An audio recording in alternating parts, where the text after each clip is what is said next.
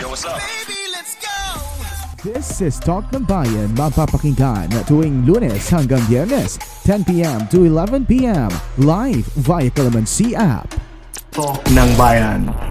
Ayan, ang topic po natin ngayon, ngayong araw na ito, ay mga sign na dapat ka nang mag-resign sa trabaho. Akala ha? ko na dapat ka nang bumitaw sa taong hindi ka naman gusto. Well, gagawin din naman nating topic yan, ha? pero wag muna ngayon. Kasi nakakaya, nandyan si Gerald FC. Siyempre, kanina narinig nyo naman, di ba? Kahit wala naman talaga narinig kay Gerald. Hello sa mga taga-FC. at hello sa... FC ba yan? TC? Malabo mata ko. eh. Pasensya na, may pinagdadaanan tayo ngayon. Hi, FC. Phil!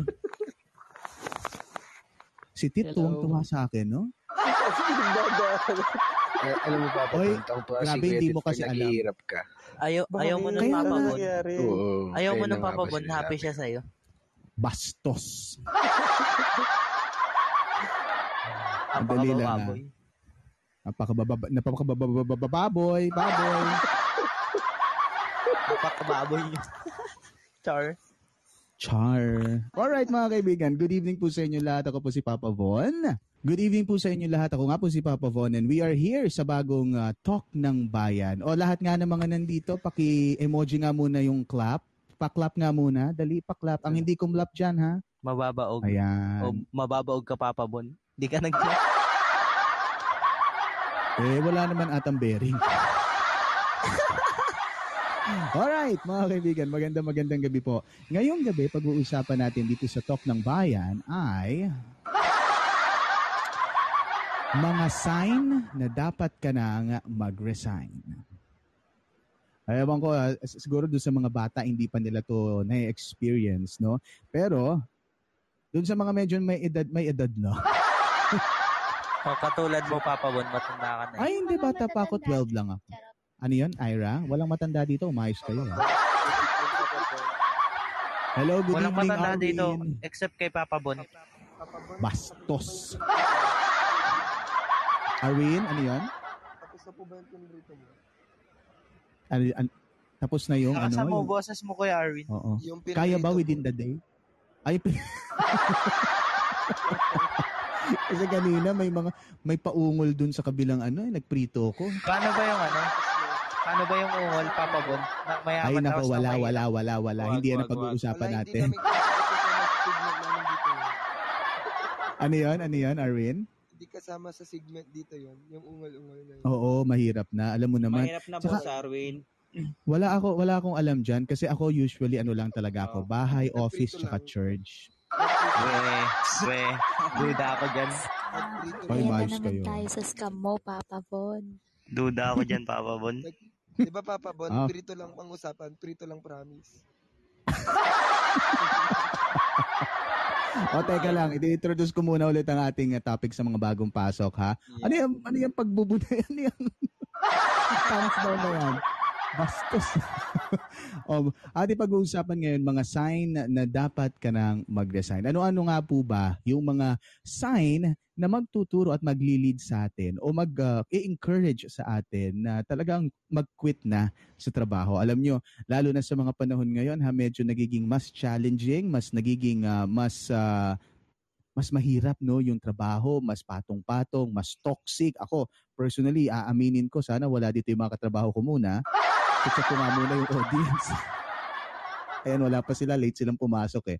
Ah, usually, sobrang toxic, no? Dahil nga doble-doble yung trabaho ngayon. At minsan, minsan naiisip natin, Diyos ko, tama pa ba tong direksyon na, gina, na pinupuntahan natin?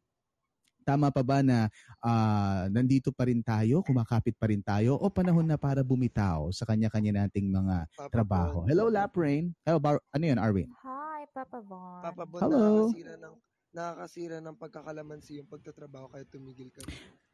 Actually, alam mo, na-realize ko rin yan eh. Kaya parang gusto ko na rin i-give up yung trabaho ko para sa kalamansi. Wow! Hi, Il. Hi, Bosil. Ako nga Papa Bon, Bon. Ako nga sabi ko Papa Bon, nakakasira yung pag-aaral sa pagkakalamansi. Kaya titigil ko na yung pag-aaral ko. Oo. Ang tanong natin, ano-ano nga ba ang mga sign na magsasabi sa'yo na mag-resign ka na from work? Okay? So, nandito kasama ko yung dalawa sa ating dalawa sa mga friends ko, no, si Phil at saka si si Eunice because they also have no the uh, some experiences to share with us today. So may mga may mga experiences din sila na naranasan maybe in the past and in the future in, in the future. naranasan in the future. Pero being someone na medyo marami ng experience sa trabaho, eh, sila din merong may share. At mamaya kayo din, ha, pulso ng bayan, tatanungin po namin kayo isa-isa. Mamaya naman, okay? Para lahat may chance. Ewan ko lang kung aabot ako kay Ira, ha? Pero- Napaka-yes. Oo, hindi ko alam kung aabot ako dyan, ha? Pero unahin ko muna to si si Tit at ah, si, si Tit tuloy. Mamaya na si Tit. Nakita ko kasi yung kay Tit, ha? May screenshot kasi eh. Anyway, ah, marami pa. Tit, marami pa, no? Marami ka pa raw, ah, ano? Okay. Phil. Ayan. Phil tsaka Eunice. O yung the rest, pwede muna mag-mute ha. Pero ah, wag kayong aalis. Ang umalis, sabi ko, ma... Babaw. Pangit. Alright. So, unahin ko muna sila, Euni- Eunice at saka si Phil. Ayan. So, pwede kayo mag, ah, ayan, mag-mic on, mag-on ng mic. Ayan. Si Eunice pwede rin mag-on ng mic ha. Tapos mamaya, the rest, pwede rin ah, kayong umakyat. Lahat ng mga gusto. Ayan, si Edmar, pasok natin. Edmar, pagalawin mo yung baso kung nandito ka. Hey, what's up, Papa Van?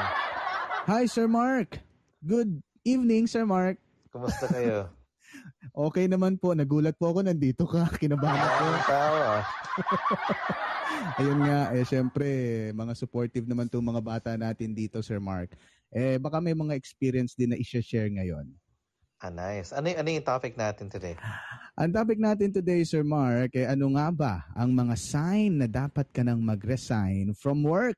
So, mukhang Wow. maraming nakaka-relate eh. Mukhang maraming nakaka-relate. Kanina pinost ko sa Facebook, maraming nag-react eh. Yung mga friends ko, may mga bago akong friends dito, sir. Andito si Fillmore, ayan, na medyo influencer type din yan dahil ah, ah, merong page na minamanage yan, yung Lunchboxer PH. Mhm. At isa ko pang friend, si Eunice. Ayan, Nand- nandyan sila sa Cool, moderators. cool. Welcome, welcome everybody. Si Sir Mark from, uh, of course, ating uh, pinuno, ang ama. ang ama ng uh, Calamansi dito sa Pinas. Sir Mark, thank you so much for Yeah. dropping by. Ang behave po nila ngayon. Tinan mo, sir. You guys, okay lang. Do what you Sir guys Mark, want. good Walang evening po. problema. Ayan. Oo. Good evening po, Sir Mark. Good evening Good po. evening, good evening. Good Alam mo evening, yung sir. topic nito gusto na gusto ko kasi I used to work sa corporate din. Tapos, Mm. di ba yung mga tao, they complain, they complain, tapos sasabihin nila, mag-resign ako Yes. kapag May 13th month na.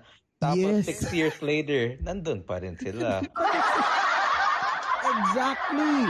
At- Oo, At guilty ako dyan.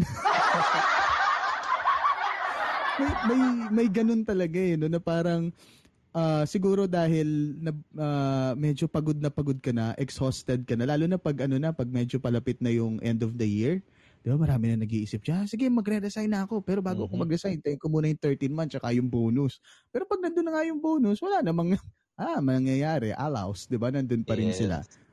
Bakit kaya ganun, Sir Mark? Tingin mo, ano kayang tawag dito? Ano kaya yung tingin mo dahilan? Bakit bakit nandun sila? Naging instant guess si Sir Mark, ang lakas ang loob ko. Sorry, Sir Mark. Hindi, Pero- okay lang. Kasi, para sa akin lang, ah, syempre, um, tumatagal sila dun. Minsan, yung nakakausap ko, it's not because of what they do. It's who they're working with. Yun Mhm. yung madalas ko marinig. Uh, It's the environment. Pero hindi, hindi sila talaga masaya sa ginagawa nila. So, it has to come to a point na at your workplace talaga, something has to trigger you para makasabi mo na ayoko na, hindi na ako masaya. na. Kumbaga may mga factors na nagli-lead sa'yo para or nagti-trigger sa'yo na ayan na, magdesisyon ka na na ito na yung gusto mong gawin. Malis Yes. ka na talaga. Naghahanap ng sign talaga yung mga tao. Sinasabi nila, Mm-mm. oh, put, ah, parang strike lightning on me para makadesisyon na ako na ah, umalis Mm-mm. na ako. Parang ganyan. Mm-mm. Inaantay nila yung sign. Pero Mm-mm. wala eh. Kasi minsan sinasabi mo, kasi mautak din yung mga company. So ito yung ginagawa nila. So 13th month, di ba? So after 13th Yes. month, what's next? Quarterly bonus. Or you'll get Yes. some uh, sort of incentive. So parang, okay. Tapos another thing, 8 years ka na. Pag 10 years, may bagong watch ka. may meron kang recognition of something. So sayang, may retirement ka at 10 years. So you're forced to stay. So Mhm. it just depends on you if you make the decision yourself kung ayaw mo na talaga. Mhm. At the end of the day, you will decide, no? You- You're the one to decide talaga anong gusto mo. Ganun ka ba feel? Feel more? Um meron meron bang certain ano sa'yo, parang may cert agree ka ba dun sa sinabi ni Mark na parang meron ni Sir Mark na parang merong certain urge no may magti-trigger muna sa'yo bago ka talaga mag-decide ah, na umalis and nakakaapekto ba talaga yung mga benefits and compensations? Um, ako agree ako dun sa sinabi kanina. Nagiging factor, marami kasing factor na ano eh, na kailangan i-consider kapag magre-resign. Especially for example, sa panahon ngayon, hindi naman um, pwedeng agad-agad mag-resign ka. Kasi Yes. um, i-consider mo syempre yung pera, income, etc. So, hindi basta-basta. Um, may mga certain factors lang talaga na ano, na parang, for example sa akin kasi, ang, may mga ano ko eh, parang non-negotiables, na parang pag yun na yung na, na-reach ko, parang matik magre-resign na ako, parang ganun siya. Pero ayun, Ah. i-consider mo pa din eh. Depende pa rin sa case-to-case basis pa. Mm. Mm. Sige. Si ano, si si Eunice. Eunice, ikaw ba? Tingin mo ano, tingin mo factor yung compensation. Like yung yung sinasabi ni sinasabi ni Sir Mark kasi kanina. Parang ang mga kumpanya nga ah, in- in- kinakalat nila yung mga compensation tsaka yung mga bonuses. I agree kasi like for instance, ah merong ah, year-end bonus or sa December may 13th month, may 14th month, yung ibang company meron pang year-end bonus.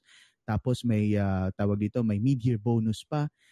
Does it matter? Pag kunyari sobrang pagod na pagod ka na dun sa work, ah, malaking consideration pa rin ba yung compensation? Well, actually, para sa akin, um, dumating din ako sa point na hindi na nagmamatter sa akin yung compensation or benefits ng na Mm. mapoprovide sa akin ng company because what matters to me first and foremost is peace of mind or joy Mm-mm. din. I mean, joy comes second. Parang if I'm staying in a company that doesn't give me peace at all, then what is the purpose of staying? Parang ano siya eh, parang pinipilit mo na lang yung sarili mo. You're dragging yourself to do something which you know in your heart and in your mind that you're no longer happy about it. So, kahit parang hindi kayang tapatan ng pera, ng compensation, yung inner peace mo sa work. Mm. So, Mm-mm. parang ano lang siya eh. Kasi yung pera, it's material naman. Parang makukuha mo din siya from other companies, sa, sa ibang Mm-mm. companies. Dadating din yan, kikitain mo. Pero yung um, yung peace sa heart mo, sa ginagawa mo, sa trabaho mo, hindi siya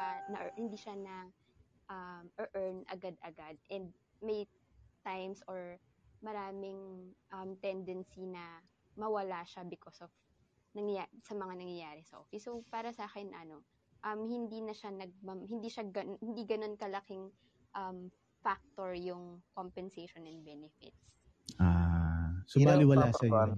I, I Yes, totally Sir Mark. agree sa sinabi ni Eunice. Sabi niya, pero not everyone is strong as you. Uh, na parang, okay, Ah, I, I can I can let this go. I can find something else. I'm um, they don't know how to start. Hello, They, they don't know how. Oh Sir yeah, Mark? sorry. Can you hear me now? Medyo medyo putol-putol lang, sir. Yes, yes, sir. Yeah. All right, go ahead, So sir. other people, na nahirapan sila because uh, yung narinig ko, sabi nila, I don't know how to start over. Naka-establish na ako dito, kaya nandito pa rin ako. They're not as strong as other people now. They can let it go, they can find something new, start over, and be okay. Yung mga iba, they're not that strong. It's really hard for them. Bakit natatamaan ako? Yes, And yes, Bond, ano, Eunice. ay sige, sige, sige. Yeah, sorry, can I add lang? Actually, I also agree with what Sir Mark said. It it actually doesn't take parang a short time to build that confidence in yourself na ah, makakahanap din ako ng ibang trabaho or what. It it takes a lot of time as well. And yung decision na yun, parang hindi mo you won't think about it overnight lang din eh. It takes a lot of parang time, days, weeks, even months to really decide kung yun ba yung tama na gagawin mo. Yes. So, Pero a- alam mo, mautak na yan yung mga Pinoy. Because you know why? Oh, ah, TL, hindi ako makakapasok kasi SLO, uh, masakit yung ulo. Tapos yun pala, naka-job interview sila. So, sinisecure, Hello? so sinisecure nila yung next job before even leaving their first job. Mautak yung Pinoy. Agree. Ano ko? Ay, sige. Yes, ah, yes. Feel. Uh, uh, uh, kagaya ng sabi ko kanina, na ano, case-to-case basis talaga. Kasi uh, in the first place talaga, majority ng Pinoy, nag, yung first reason talaga nila in looking for a job is yung compensation. So parang regardless kung anong mangyari, yun yung parang number First. one motivation. O, yun yung, yun, yun yung First unang priority, motivation. Eh. Oh. Okay, so parang ano, um, in in reality kapag um, especially sa depende kasi sa syempre sa status din sa sa buhay pero majority ng mga kakilala ko parang ang laki ng factor nung ano eh nung nung compensation nung benefits kasi hindi Mm-mm. lahat naman nakaka nakakakuha ng okay or alam mo yun na magandang Na magandang Ah, trabaho. Compensation, oo, Or compensation, compensation. and benefits. Oo, Mhm. kaya yun yung iniisip nila yung nagiging factor yun ng paglipat, ng pag-alis. Mm-mm. Na parang Mm-mm. aalis ba ako kasi baka hindi na ako makakuha ng katulad nito. Alam mo yun? Oo. Ako actually natatamaan ako doon sa sinasabi ni Sir Mark kanina na yung mga Pinoy talagang ah, magli-leave pero nasa final interview na mga ganun. Totoo naman yun, tama. Totoo. Tapos yung tipong ano lang kunyari ah, ano VL kunyari babakasyon pero pagbalik may ano may bulak na dun sa may ano ano ba tawag dito yung malapit sa ah, elbow kasi Mm. nagpa-medical na yung mga ganun. Eh, same lang, same lang din sa mga tao na nag-VV or na, nagsa-sick leave tapos pagbalik nila, ang itim-itim na nila, may ano, sunburn sila. Oh, Sunburn. naman? Okay ka na ba? Nagbakasyon na pala siya, 'di ba? ganyan, ganyan, ganyan na ganyan. Ang masama niyan, parang meron akong katrabaho actually, ah, nag-SL daw. Nag-SL two days, pagbalik, bagong ribbon, bagong kulay. Yes. Sabi namin, akala may lagnat ka, ma'am. Pag nilalagnat daw siya, napupunta daw siya sa spa eh, tsaka sa salon. Ay, wow, sabi ko. Pero, di ba parang, yung ganito bang attitude, guys, yung, yung sinasabi at dinidescribe ni Sir Mark, do you think this is uh, good or bad? Well, we see it at at some point nakikita natin medyo hindi siya maganda. Pero ewan ko, meron ba kayo nakikitang good side nito? Ah, itatanong ko si Tit. Recitation. Recitation. Tit, nandiyan ka ba, Tit? Walang ngayon, behave ka ngayon. ah. tit, buksan mo yan, Tit. Ayaw niyang buksan, no? Nag-iisip. Si ano, si si Aneki. Aneki? Yes, Papa Bon. Ikaw, Aneki, ah tingin mo, maganda bang, Hello. maganda bang ano yon Maganda bang attitude yon or totally walang magandang na idudulot? Ayan, si Tit, mamaya tanungin natin. Ah, sa akin, Papa Bon, kasi ano, ah, as a, ano yung, ah, sa a job ko is white collar job. Sobrang, sobrang, ano, dahil yung sound namin is hindi naman ganun kalaki. Sobrang important sa amin na makuha yung compensation tapos yung mga bonus. mm Yun po, ah, para po sa akin na kinakabahan ako, Papa Bon. Hindi kasi, hindi kasi sila ganyan, Sir Mark, sa totoong buhay. And then, sir, mga ano to, mga tambayers nung talk ng bayan Ah, ng mga okay, grupo. nice. So, mada- mga solid yan, sir, may mga nakalagay na TNB. Kaso talagang pag sila lang yun nandyan, ako yung, ako yung nabubuli. anyway, uh, si Tit, Tit, hello? Tit, nandyan, ready ka na ba, Tit? Medyo nakapaganda ka na ba? Hi. Oh, Ah, wow. Ano yung question? Sorry. Yeah, I, I will repeat the question again, Tit, for Okay. for candidate number two. Hindi, kasi kanina nabanggit ni ni Sir Mark no, tsaka pinag-uusapan no nila Sir nila Sir Phil at tsaka ni Miss Eunice na, na nabanggit kasi ni Sir Mark na yung ibang mga Pinoy matatalino, minsan yung VL tsaka yung SL ginagamit na dahilan para kunyari magbakasyon o kaya magpa-final interview kasi may tendency yung mga Pinoy na parang uh, secure muna no yung yung job nila, yung susunod nilang job before they resign. Do you think magandang ano to, magandang practice to na kasi of course sasabihin natin hindi, 'di ba? Pero I don't know, baka may iba kayong idea about it. Maganda ba siyang attitude na gamitin yung mga VLSL para makapag final interview and then i-cover up mo, magbibigay ka ng ibang dahilan ah, para dito? Tingin mo, Mm. Tit? Yes, oo, sa tingin ko parang diskarte na yun nung, nung, nung tao kasi 'di ba syempre kung kung gusto mo ma- meron ka talagang mapagkuhanan pa ng pagkakitaan, kailangan mo nang uh, maging sigurado na meron ka lilipatan. Kung wala, edi paano na yan? Mahirap naman, 'di ba, maghanap ng trabaho ng bigla-bigla. So, Mm, okay lang. mm. Mm, Sabi nga ni, ni, ni Sir Mark, madiskarte nga ang Pilipino. And ayun, agree naman ako doon. Hindi, alam, alam mo, meron ako sasabihin kasi ah, para sa akin, um, okay siya kapag yung final interview is the time of your actual shift, di ba? Okay lang naman yun. Mm. Kasi hindi mo pwede sabihin sa boss mo, Hoy boss, yung totoo, um, ano, may final interview ako, sorry. Ah, parang ganyan. Kasi parang hindi siya ethical. So it's okay na, like you can say SL, okay lang, walang problema. Pero Mhm. if the interview is uh, a time na hindi sa shift mo, I think that's when it's wrong to use the SL. Mhm, mhm. Kung hindi naman hindi siya part no nung Yes, working hindi siya shift. necessary. oo. oo. Hindi siya necessary. Tsaka ano ah, tawag dito, um siguro meron lang din talagang mga tao like ako no na mapapalad na um pwede ko ako yung tipo na yung yung team namin parang pwede kong sabihin sa boss ko na oh sir may interview ako dito kasi ganyan ganyan um kasi yung iba worried sila na baka mag-backfire na baka pag nagpaalam sila tapos sabihin natin, oh, gusto, gusto sabihin natin, may mga empleyadong sobrang totoo nila sa sarili nila na hanggang sa pagpa-file ng BL at SL, ang tapang nilagay, final interview with this company. Di ba? Wala, actually, wala namang talagang ganun na walang kayang gumawa siguro or kung meron man, sobrang rare. Hindi ko alam kung tao yung mga yon no? Kung kay, kayanin nila. Pero, um, do you think, ano, um, mas uh, nakakatakot ba yon Kumbaga, uh, may potential ba or tama ba na maging truthful tayo dun sa ating mga declaration? Gaya nung ikaw Phil, I don't know. What what do you think about it? I mean, um this ikaw bilang ang dami mo nang napagda ito si Phil kasi pinag-aagawan to ng mga kumpanya may kaya ah, 'di ba kabi-kabila ang offer sa na alam ko yan bilang bilang kailan lang 'di ba may mga kwento ka sa amin ni, ni Eunice so um do you think merong meron talagang takot yung mga employees to be truthful enough about this kinds of like issues sa pagre-resign?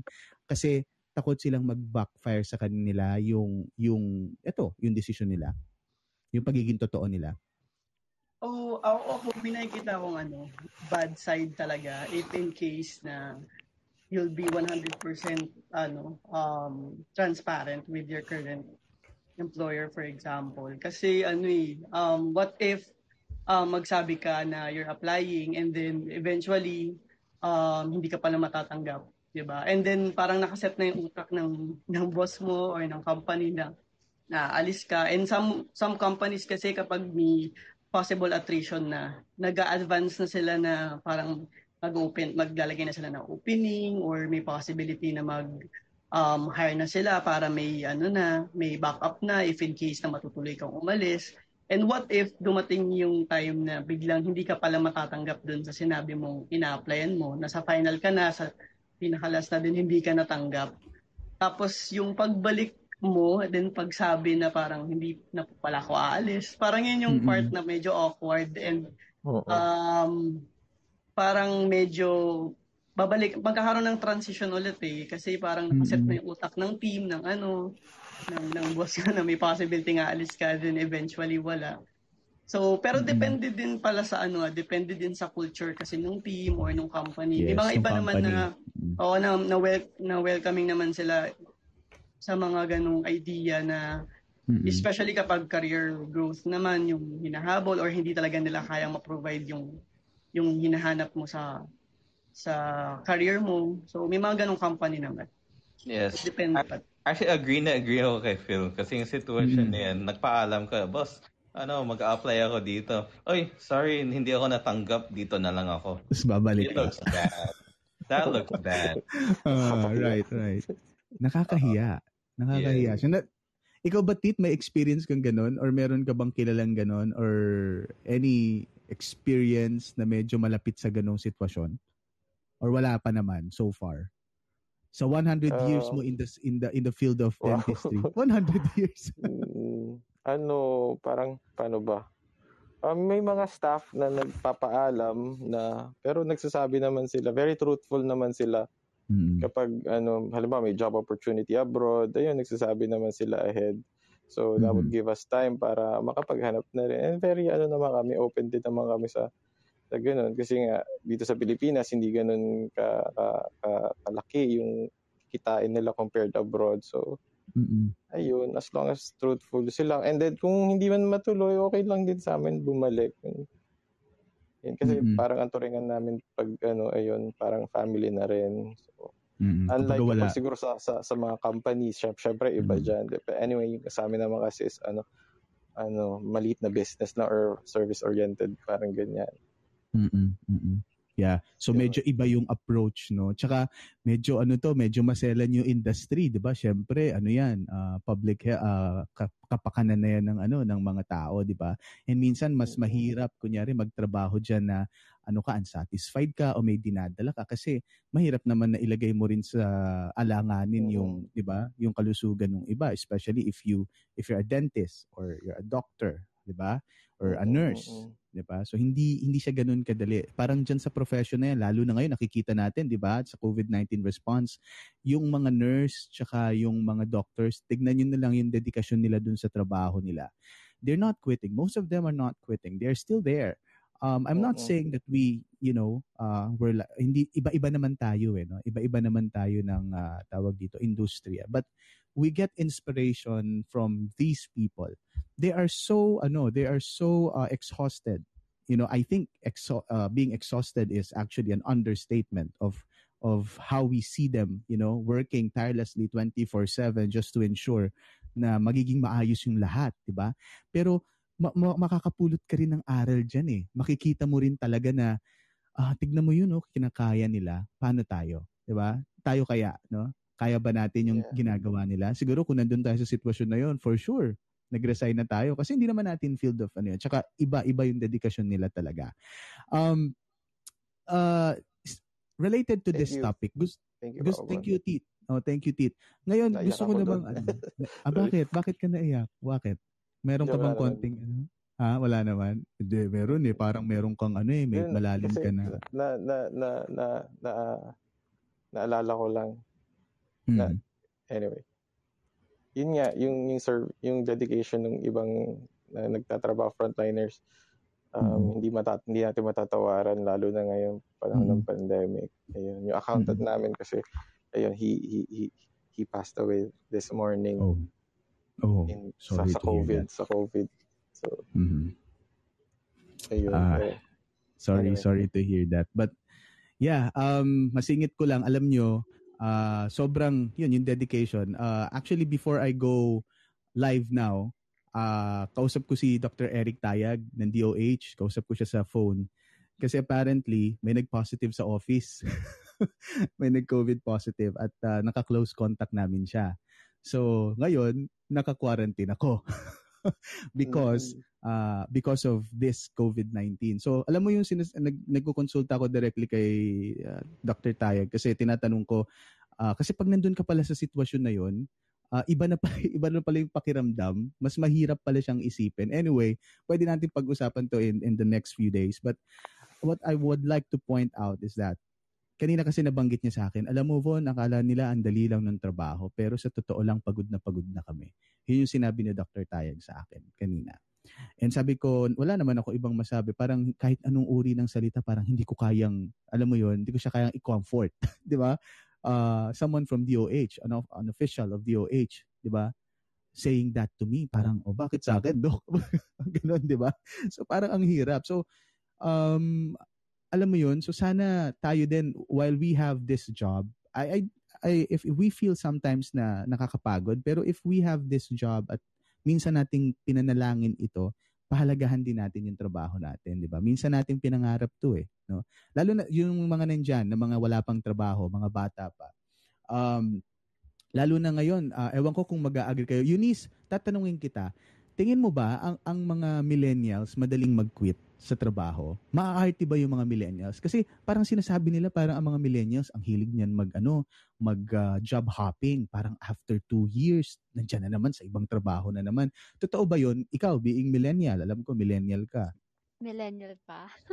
Oo, Actually, millennial ka ano, pa. Mm. Feeling ko merong dal- merong two kinds of millennial. Merong Mm-mm. merong isa na yun talaga parang um, madali talaga silang magsawa sa trabaho. Mm.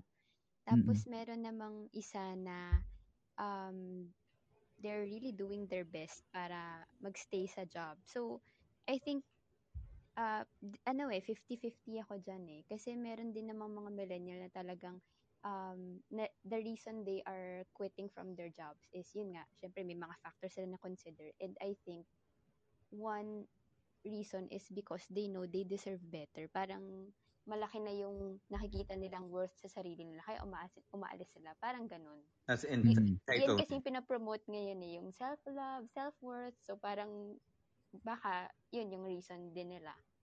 Mhm. How about you, Phil? Thanks, Eunice. How about you, Phil? Tingin mo. Ah, Ikaw, um, millennial ka din. Mm. Oo, millennial pa din naman. Oo, millennial Um, pa tayo. Huwag ka nga, magka-batch tayo eh. Pag umangal ka, eh, ibig sabihin, hindi na ako millennial. Oo, malayo pa, malayo. Millennial pa. Malayo pa, malayo pa. Um, Yes. ako kasi, same din with Eunice, medyo 50-50 ako. Kasi, ano, um, and the- ang dami kasing factors eh. May mga, may, minsan kasi kailangan i-consider din yung pinanggalingan ng millennial, um, upgra- upbringing sa bahay, yung, alam mo yun, yung status sa buhay.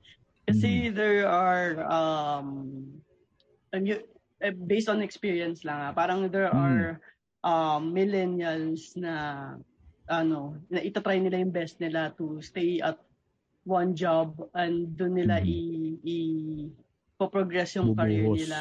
Oo, wala parang lahat ng effort ibibigay ganyan. Mhm. Kasi parang yung for example yung pinanggalingan nila is yung yung um yung mahirap na buhay, yung yung tipong um yung paghahanap lang ng work is struggle na. Tapos Mhm. i-cherish nila once makuha nila yung yung work Mhm. na nakuha nila. May mga ganun kasi. Pero may kagaya ng sabi ni Eunice, may iba kasi na um since na-feel nila na hindi yun yung worth nila or baka hinahanap nila yung hindi feeling nila hindi nila nakuha yung value na dapat na natatanggap nila.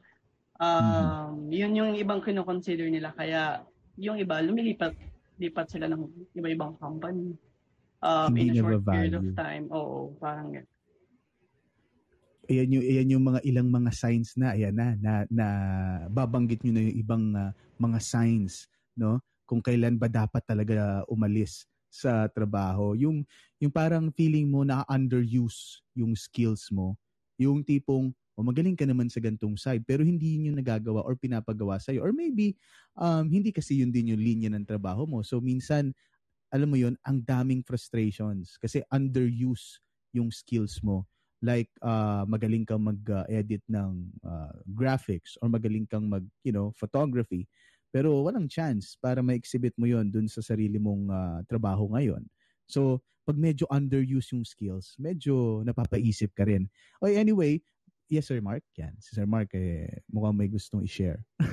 Tama ba sir? Yan. And sabihin ko lang, um, Hmm. kasi, alam mo, the reason why uh, yung Hmm. millennials na yun, sinasabi ng tao stereotype, di ba? Maarte sila, entitled. Yes. The reason why is because uh, we know more. Di ba? As the world is evolving, as we progress in life, we have more knowledge.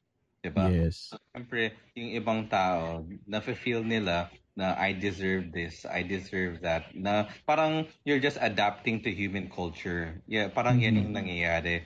So, you can't really blame them. Pero at the same time, I'm not sure kung toxic yung environment.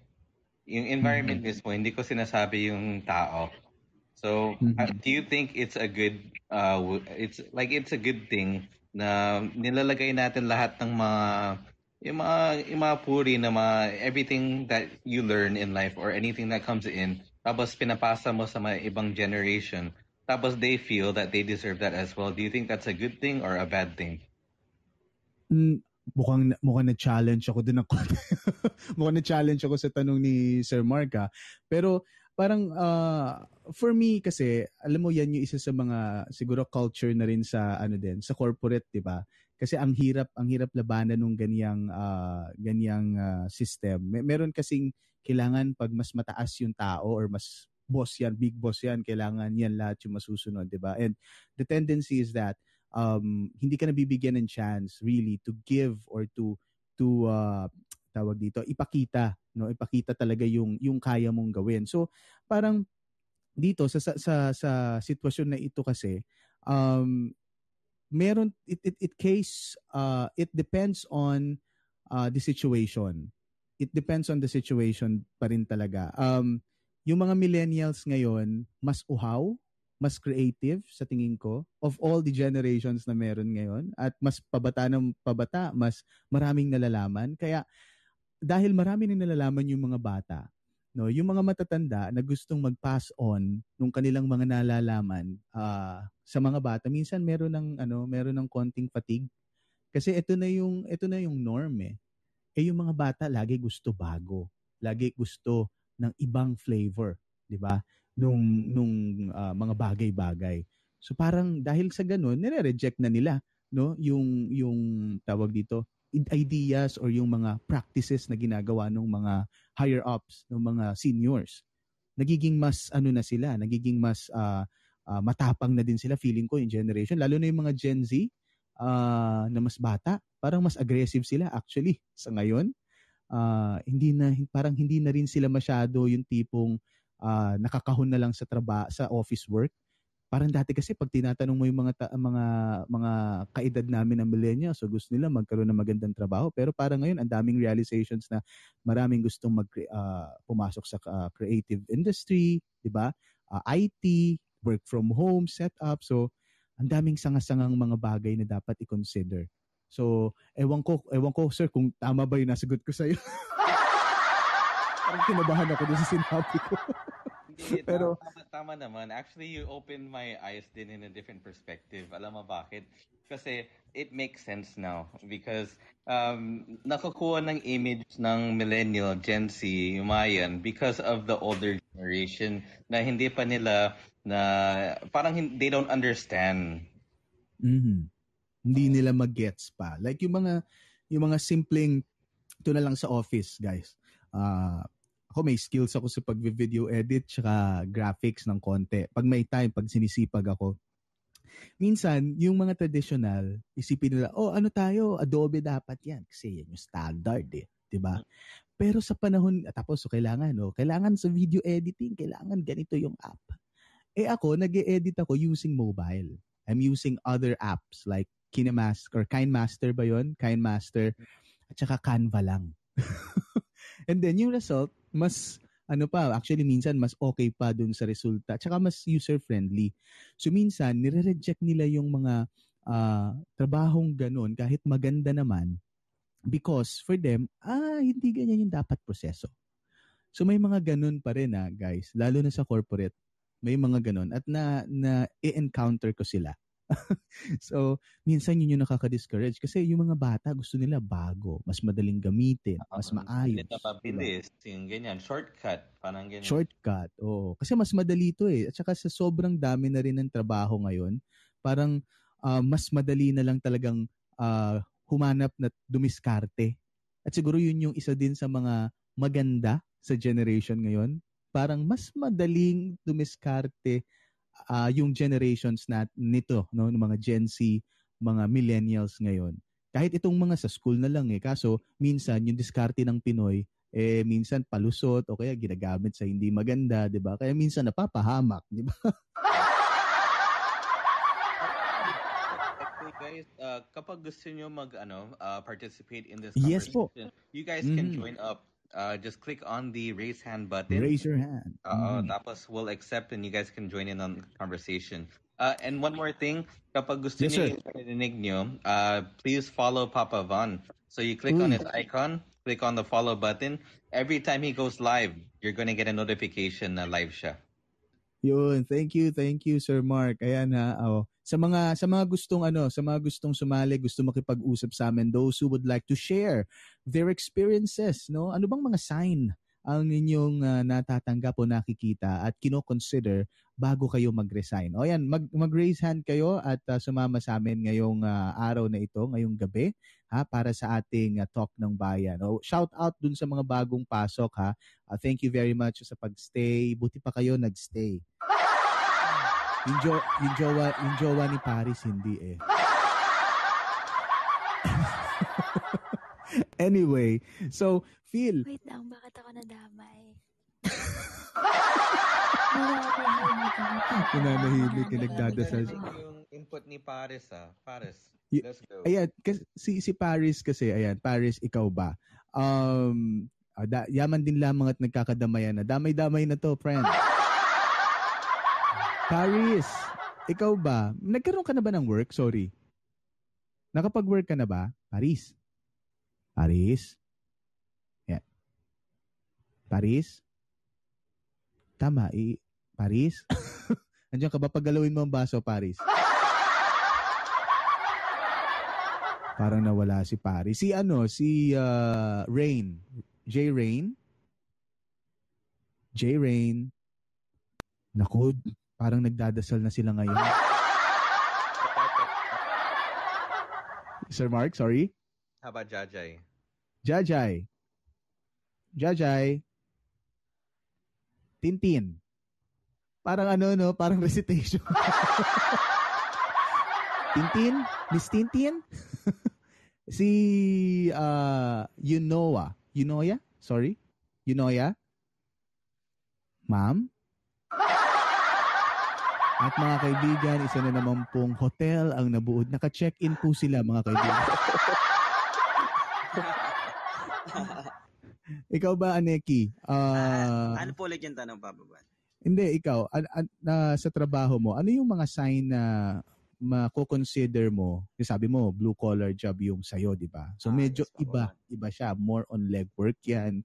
More on uh, mas pisikalan, di ba? Mhm. So, ano yung mga signs na uh, dumarating or nakikita mo or nararamdaman mo that eventually will lead you to resign?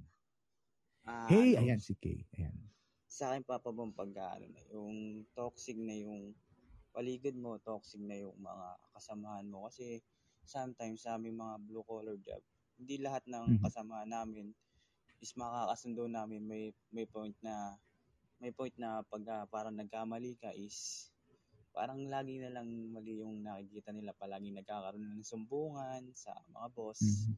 Yun, sa Mhm. sa akin ano ah, sa ano, mahirap magkaroon ng ano ng sobrang bossing na ano, yung bossing na boss, yung typical na ang dami mo pang trabaho, sobrang halimbawa kunwari ito ah example kunwari sa isang ano sa construction kayo kahaha kunwari katatapos mo lang maghakot ng semento tapos nakita ka syempre sobrang pagod nun sobrang bigat ng semento isipin natin ilang kilos yun. Tapos syempre as a person syempre need mo pagpahinga kasi katatapos mo lang maghakot.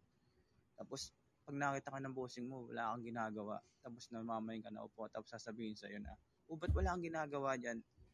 Kumbaga maging ano yung considerate nila as a boss wala. Mm-mm.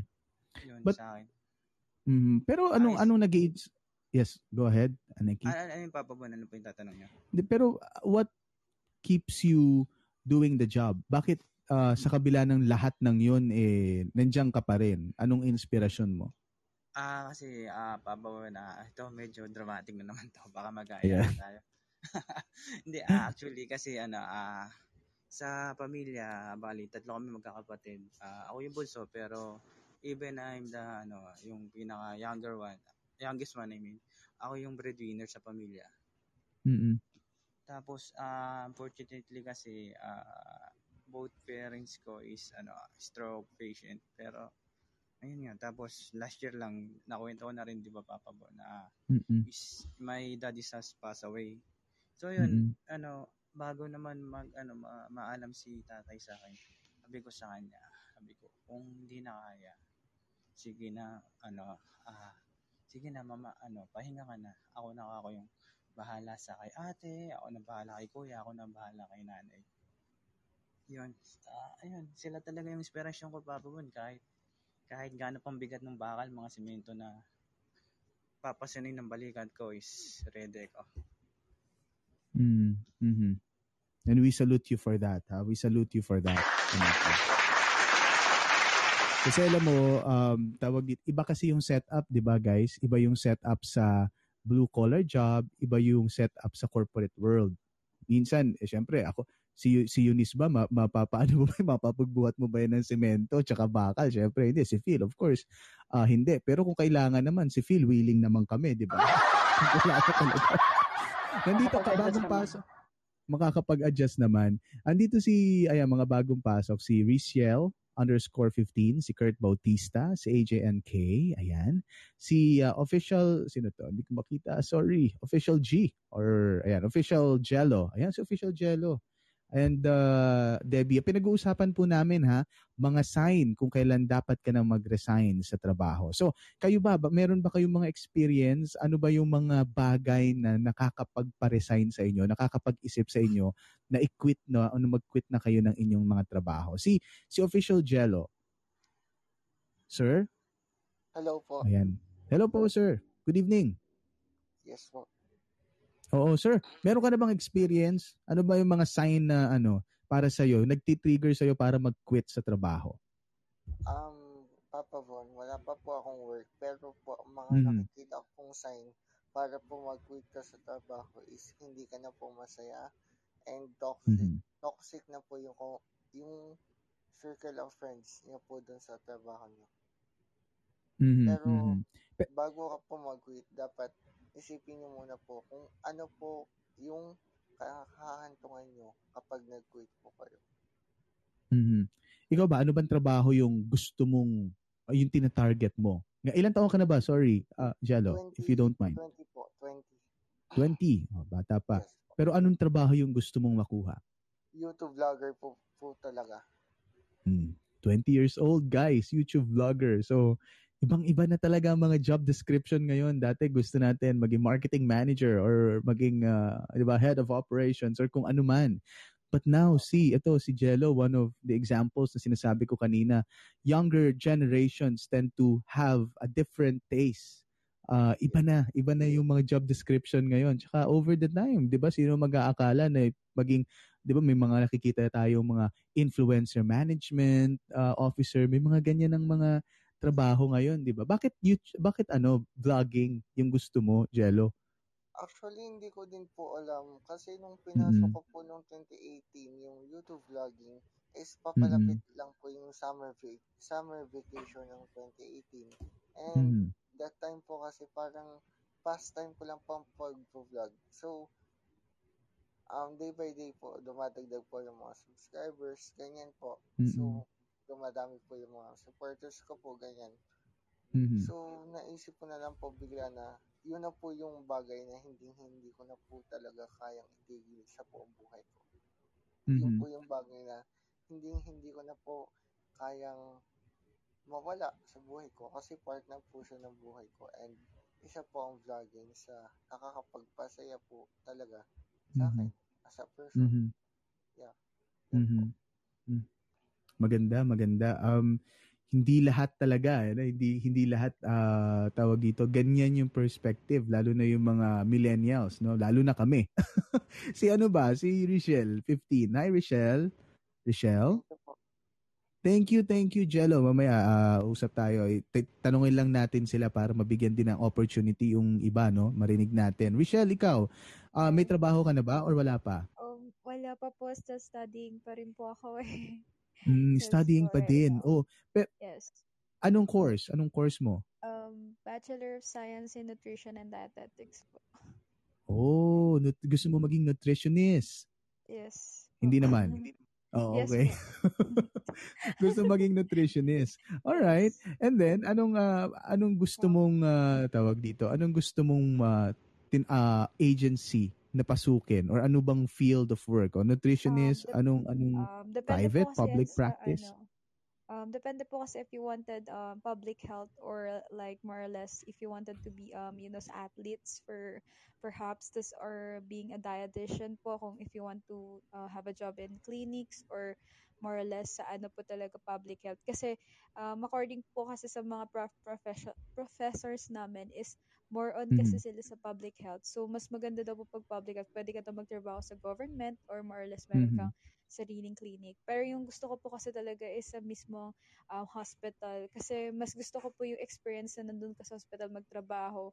Makita mo, yung para makita mo yung pasyente mo, like giving your uh, medic um, prescriptions and, and and advices po talaga. Pwede rin naman po magtrabaho sa gym if you wanted to, if you want sa mga Mhm. clinics din naman po. It's it just depends on ano talaga yung gusto. Pero gusto ko pa talaga sa hospital lang po. Yun Mhm. po. Ano ano ano yung ano, ano yung tingin mo kunyari pag nandun ka na I, I know no, medyo hindi mo pa to Yes. ah, ma- sa ngayon kasi Mhm. syempre wala ka pang work pero tingin mo ah from from your vantage point sa mga nakikita mo ano yung pwedeng maging rason para hindi mo pasukin yung isang trabaho? Um, it depends po kasi kung ano eh, kung talagang ano eh, um, for me po kung kwa, ano po talaga if stable po yung ano mismong um, job na Mhm. yun. At saka po of Mhm. course kung ano po kung mahihirapan man ako schedule and everything po yung ano po ba yan? Sabi ng teacher ko. Kalimutan ko po pero may isa pa po main Mm-mm. reason kung paano po masasabi na ano gusto mo yung job or Yung trabaho. Yes po. Mm-mm. Kasi So ik- pa- Go ahead. Sa Sorry. po kasi ano po eh, um, dedicated po, dedic may ded, ah, ano may tawag to? Basta may dedication po ako na gusto ko po talaga yung bagay na yun is, pa-applyan ko po talaga. If it gives me this opportunity po talaga na, yun po, ma-grab ko po yung gusto ko, yung parang dream ko po talaga na magtrabaho, ganun po. Basta po, ano, Mhm. nandun na po yun. Pag na, nandun na po, hindi ko po ma-explain yung feeling na pag, oh my Feeling. God, ito Yeah, na. yeah. Wala, Yes, oo, wala um, we pa can eh. explain the feeling pag ito na talaga. Yun po. Pag nandyan na mismo. Yes Mararamdaman po. mo naman yun eh. Pag Yes, kunyari, yes. ah, yung mga job offer nandyan na, ah, minsan, di ba, tendency, apply ka ng apply. Sige, apply, no? Pasa ka ng pasa ng requirements. Pero minsan, apply ka ng apply. Actually, hindi naman lahat yun gusto mo. Meron dong mga True. level. Ito, gusto mo lang kasi wala ka ng choice. Ito yung magiging fallback mo in case.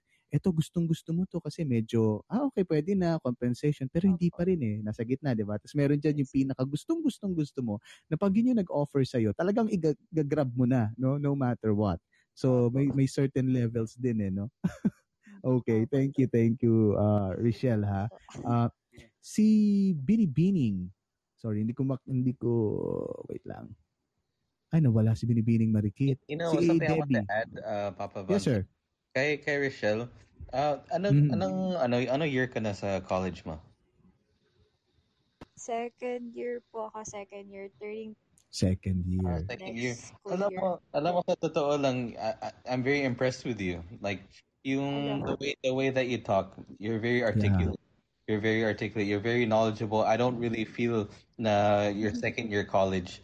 Na feel ko talaga na parang tapos ka na and maybe you already have a job. Parang ganyan yung feeling ko. Um, So, ano uh, so just keep up uh, what you get, what you're doing. I'm sure you're very you're very bright. You're very knowledgeable. You, you listen to your professor talaga, and then you're applying it.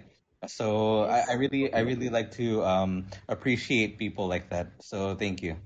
Thank O you din palakpakan po. naman natin si ano, i-virtual clap natin si Richelle oh, using the uh, clap emoji. Ayan, sabay-sabay guys. Palakpakan natin si Richelle.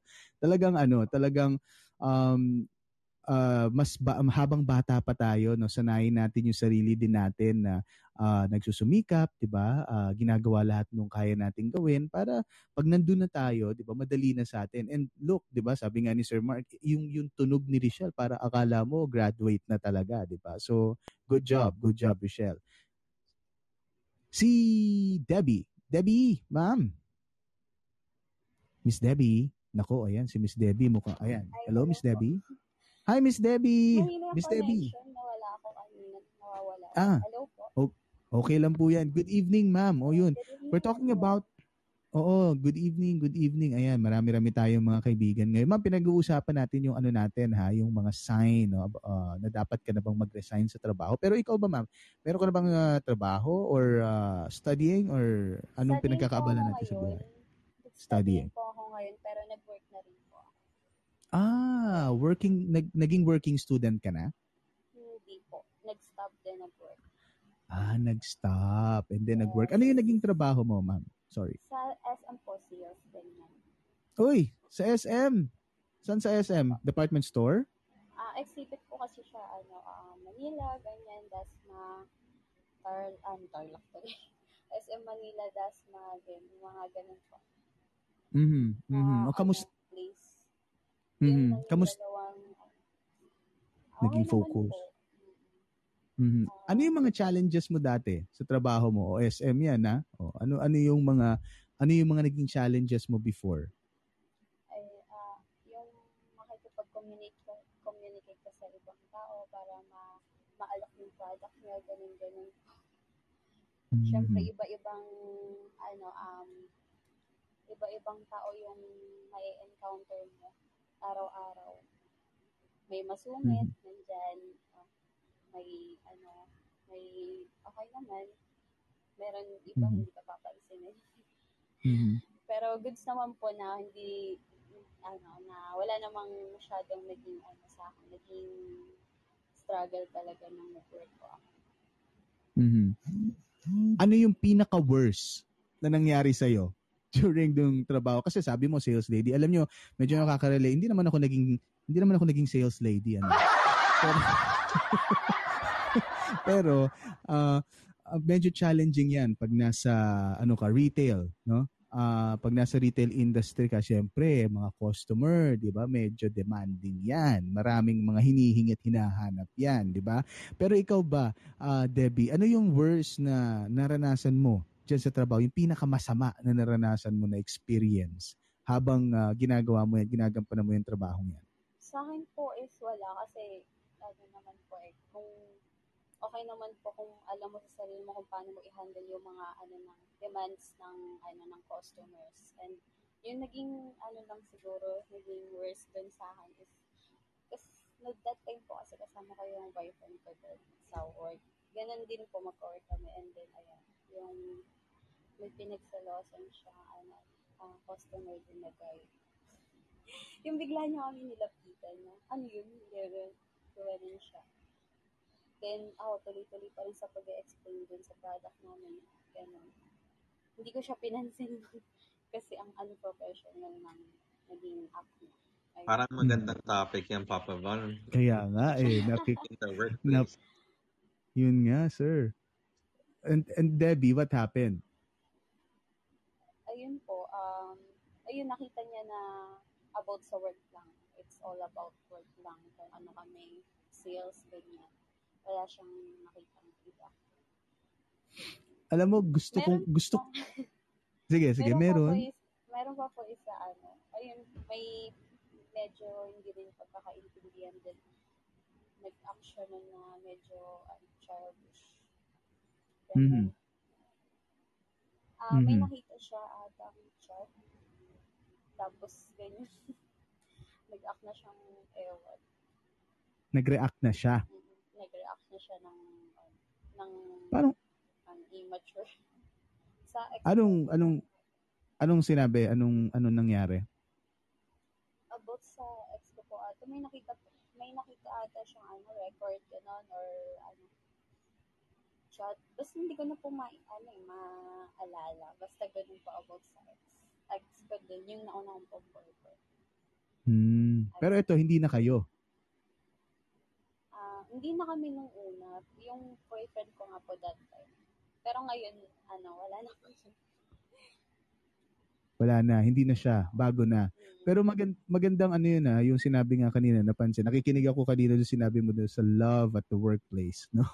Um nakaka nakaka nakaka ano ba yan? Nakaka-distract ba yan ng tra- pagtatrabaho? Ikaw ah, unahin kita Debbie nakaka-distract ba talaga ng pagtatrabaho yung pag-ibig na yan? Um gaya kanina sabi mo hindi mo siya pinapansin while ah, mayroong trabaho. Kasi nasa gitna nga naman kayo ng ano ng shift 'di ba Opo.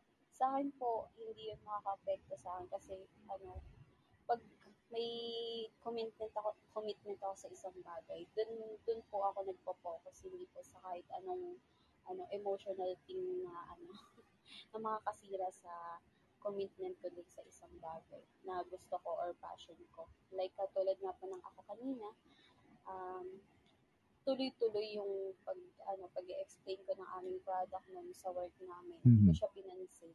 And yun, nakita naman niya na wala akong ginagawa mali.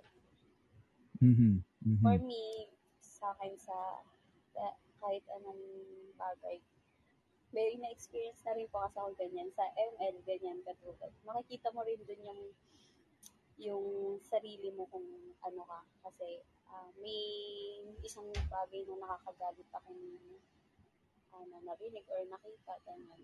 Then, tinuloy ko pa rin yung ano, yung game bilang ano, bilang isang ano, professional player hindi sa professional na as in pro player, bilang isang player, di ba? Eh, ano, pagiging isang okay na attitude. Okay. Tinuloy ko pa rin kahit na gusto ko nang mag-give sa laro. Mm-mm. para magalit. Ayun, mga ganang bagay po, dapat committed talaga tayo. Yes. Professional, ganyan.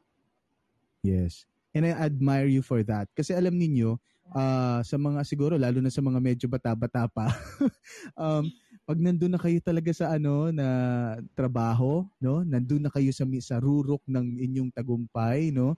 Minsan mas malalaki pang mga pagsubok yung minsan hahadlang dun sa trabaho ninyo. Mas malalaki pang mga emosyon, no?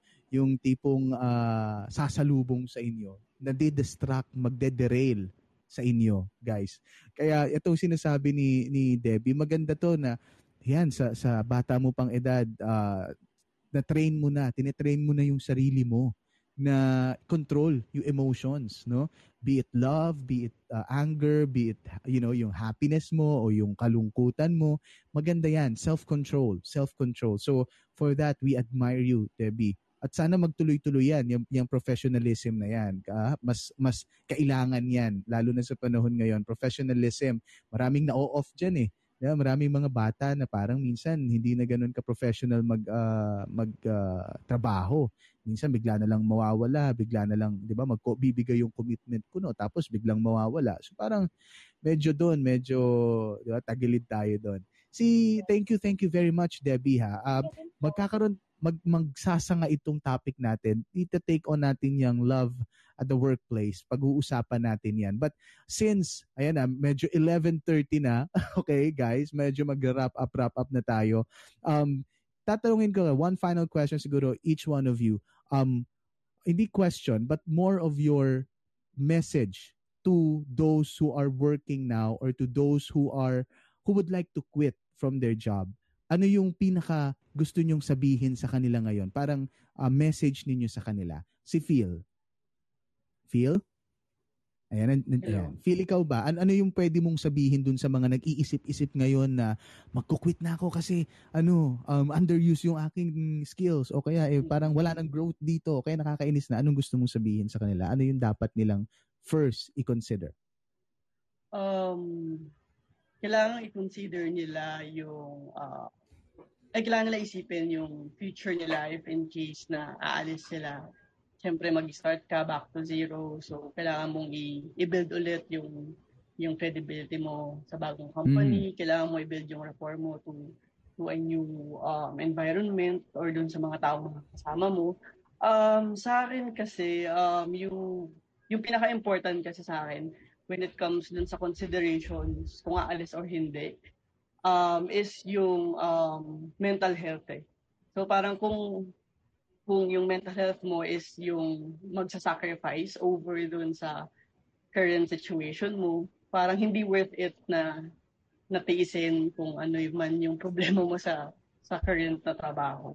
Basta anything anything na na kailangan mo i-factor in dun sa considerations. Parang nasa top of my list is always yung mental health. If I am not getting that uh, peace of mind, yung tipong iisipin ko na papasok na ulit bukas, wala na akong motivation to to work. Parang um, you always have to consider that sa sa pag-stay or sa pag-alis mo sa Mhm. Mhm. And siguro hindi lang mental health per se ah. Ah, siguro physical health, no? Yung yung kabuuan, no? Yung yung totality nung kalusugan natin alam nyo, isa sa mga dahilan bakit ako nag-resign, I, I used to work with GMA Network before. Uh, but one of the things that made me realize that I want to quit the job, you know, ang, ang glamorous nung trabaho eh. Part ka ng GMA Network eh, di ba? Sino ba namang, pupunta ka sa probinsya, sasalubungin ka ng banda and all. Pero, you know, at the end of the day, pag nalalagay na sa alanganin yung buhay mo, tsaka yung buhay ng pamilya mo, I think yun yung isa sa aking uh, pinaka mabigat no na consideration. Uh, pag medyo na nalalagay na sa alanganin yung kalusugan ko and ng pamilya ko, that's the time uh, when I I I quit the job. And magandang magandang bigyan ng punto 'yon. Your your your mental health and your physical health, yung kabuuan ng inyong kalusugan. Si Sir Mark, Sir Mark, baka ikaw bilang isa sa mga alam medyo may, may experience na din. Um an- ano yung uh, pinaka-message or magandang sabihin natin ngayon sa mga sa mga nag-iisip-isip ngayon napapadaan dito sa kalamansi, mga nag-iisip mag-quit or mag-resign. Ano bang uh, magandang mensahe for them, sir? Uh, sure. So, ito yung mensahe ko sa inyo. Kasi uh, ang dami ko pinagdaanan ng ganito na experience, not just from personal experience, from yung mga tao din. Kasi uh, I don't know why, eh, hindi ko sinasabi na magandang advice ko, pero puntaan ako ng tao na parang they, they always seek advice from me, parang ganyan.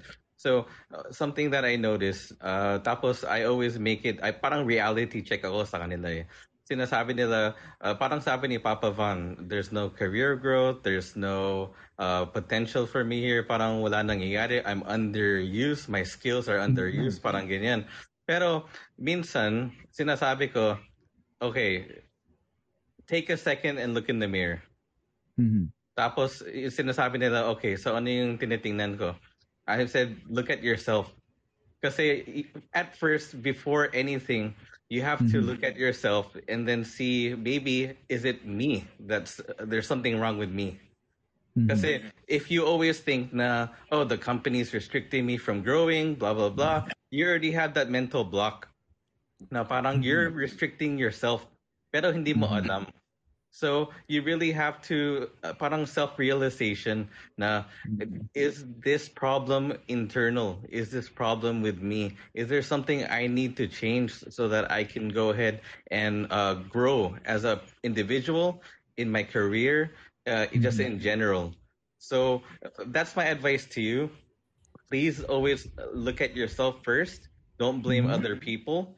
Pero when it comes down to it, na parang okay naman yung sarili ko, okay naman yung thinking ko, uh, parang okay naman yung ginagawa ko, then that's the time na parang you can make the decision na parang okay, I can let this go. Pero remember, mm-hmm. actions speak louder than words. words. Oo, mm-hmm. kasi pwede mo sabihin, like I said earlier, I'm gonna resign, I'm gonna resign, I'm gonna resign. But the moment you i mean it's not going to happen until the moment you give your resignation letter that's the time when yeah. it, it's real pero actually mm-hmm. not even because there were so many times na nagbigay sa resignation letter on the 20th day before they resign oh ay, ay hindi na ako mag-resign babawiin babawiin so always always always look at yourself and then once you see na parang okay na siya, it's, it's the job talaga. Kasi there are some companies talaga, it's the truth. They're not gonna let you grow. Then, parang kontento na sila so where you're at. And that's when you can make a decision na, okay, I'm gonna leave, I'm gonna go somewhere else where I can uh, utilize my skills. So just remember self-realization first, and then you can make a decision after that. Mm-hmm. Thank you guys. Mm-hmm. Thank you. Thank you, Sir Mark. Maganda yon Self-assessment. Tignan muna natin yung sarili natin. Um, uh, bago natin hanapin siguro sa kumpanya, no, tignan natin yung sarili natin. Sabi nga, if opportunity doesn't knock, build a door. Like for instance, kung hindi na-appreciate nung current company mo na, ah, magaling ka dito, sige, pakita mo. Try, no? Gawin mo sa sarili mo, uh, mag-eksperimento ka. And then, you know, exhibit, exhibit, show it, showcase it no, to them. Pakita mo na magaling ka, 'di ba? Na kaya mo. All right? So, uh, that's a very good point. Ako, actually, sorry Papa Von. Um, okay lang, sir. So, also, I want to encourage everybody na don't just stick within your means. What I mean by that, uh, don't just do what you know. You always mm-hmm. want to uh, develop more skills. So any mm-hmm. way that you can develop more skills, take classes in this, uh, take uh, learn how to do something like learn how to do a hobby or whatever you would you always want to expand not just your knowledge you want to expand your expertise you want to you want Mhm. gusto mo malawak talaga yung expertise mo para if ever you have so many options if you leave this job i can do this i can do that i can do this Yeah. Yun lang yung whatever you do now that's what you're going to be looking for to do Yes. so you always want to expand uh, yourself as a just Mhm. as an individual kumaga eh ah, pagbuti gumawa ka ng paraan no para dun sa mga medyo ano ha ita-translate ko ng konti ha yung sinabi ni Sir Mark gumawa tayo ng paraan no to become excellent no maging magaling dun sa mga bagay na nasa labas no nung ating ah, capacity nung ating skills maghanap pa tayo kumbaga maghanap pa tayo ng mga bagong skills sa labas matuto tayo no mag-aral tayo ng mga bagong mga ah, bagay para ma-explore. Tama yon Explore natin. Tama yon Debbie. Ah, explore natin yung mga bagay na nasa labas or and gamitin natin. 'Di ba? Gamitin natin para mapagbuti natin yung trabaho natin and gumawa ng mga oportunidad, no? Mga bagong oportunidad para din sa atin in the future, 'di ba? Si Tit. Tit, nandiyan ka pa ba, Tit? Ah, Tita Holic, Don Dentist, habang nintay natin si Tit. Si ano muna, si Aneki. Aneki, ikaw, what's your, maganda yung mga sinabi nila Sir Mark and nila Phil. Ikaw, ano, anong, from, from your point of view, bilang iba yung ah, perspektibo mo dahil nga ah, blue collar job, ano yung pwede mong maging mensahe sa amin na nagtatrabaho dito sa corporate ah, ah, side and also sa mga nag-iisip na mag-quit sa kanilang trabaho? Yo, yo, good evening again. Ah, sa akin po, Papa Bon, is ano, I always ano, think bakit ako nagsimula, bakit ako pumasok Mm-mm. sa sa trabaho na to. I always think the reason bakit nag tinake ko yung job na to saka after all the frustration, disappointment na naranasan ko, bakit bakit pa rin ako nag stay sa trabaho na to? Bakit pinipili ko pa rin? When pwede naman tama na, hinto na, pero continue pa rin ako.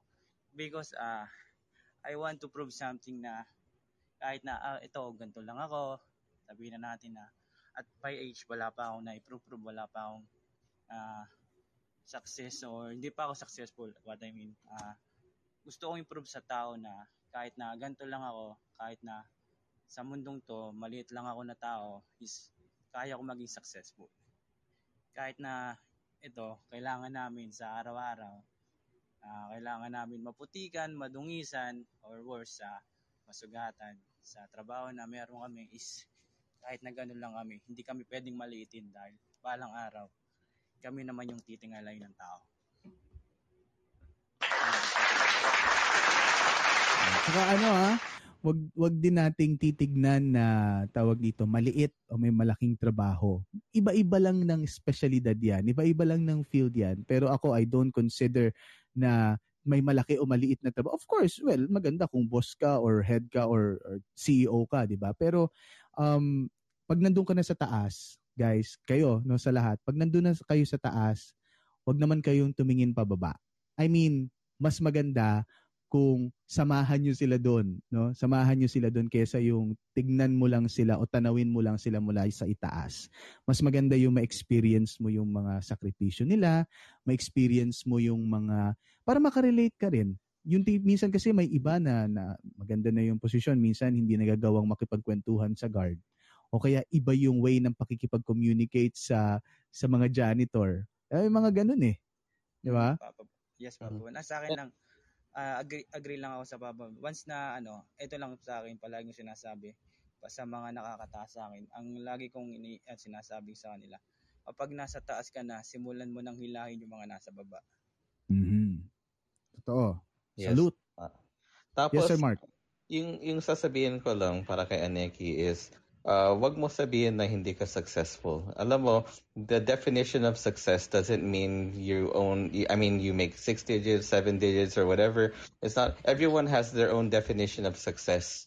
Alam mo, uh, as long as you're doing what, uh, parang you're doing a good job at what you do, tapos you're, you're parang ginagawa mo lahat ng tama, di ba? Parang you're not doing anything wrong.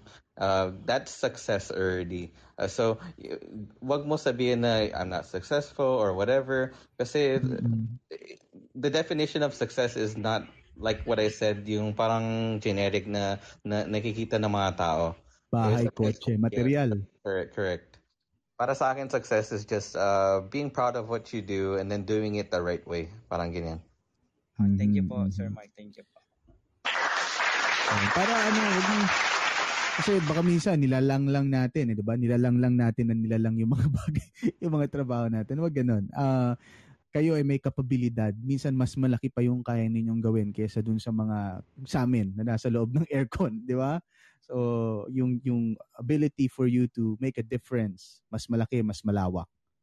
So, ah guys, alam ko madami pa tayong pwedeng sabihin, marami pa tayong ah, alam mo ma- kulang, you know, yung one and a half hour or more para pag-usapan itong topic na to. At maraming nagsangasangang topic ha ah, na gusto ko sigurong i-touch sa mga susunod na araw gaya nung love at the workplace at saka definition of success. Kailan mo masasabing matagumpay ka na? Kasi para sa akin, ang definition ng success is more of like, ah, tawag dito, ah, pag nakaka-impluensya ka na ng ibang tao. Yun Mhm. yung measure, yun yung measure ng success ko eh.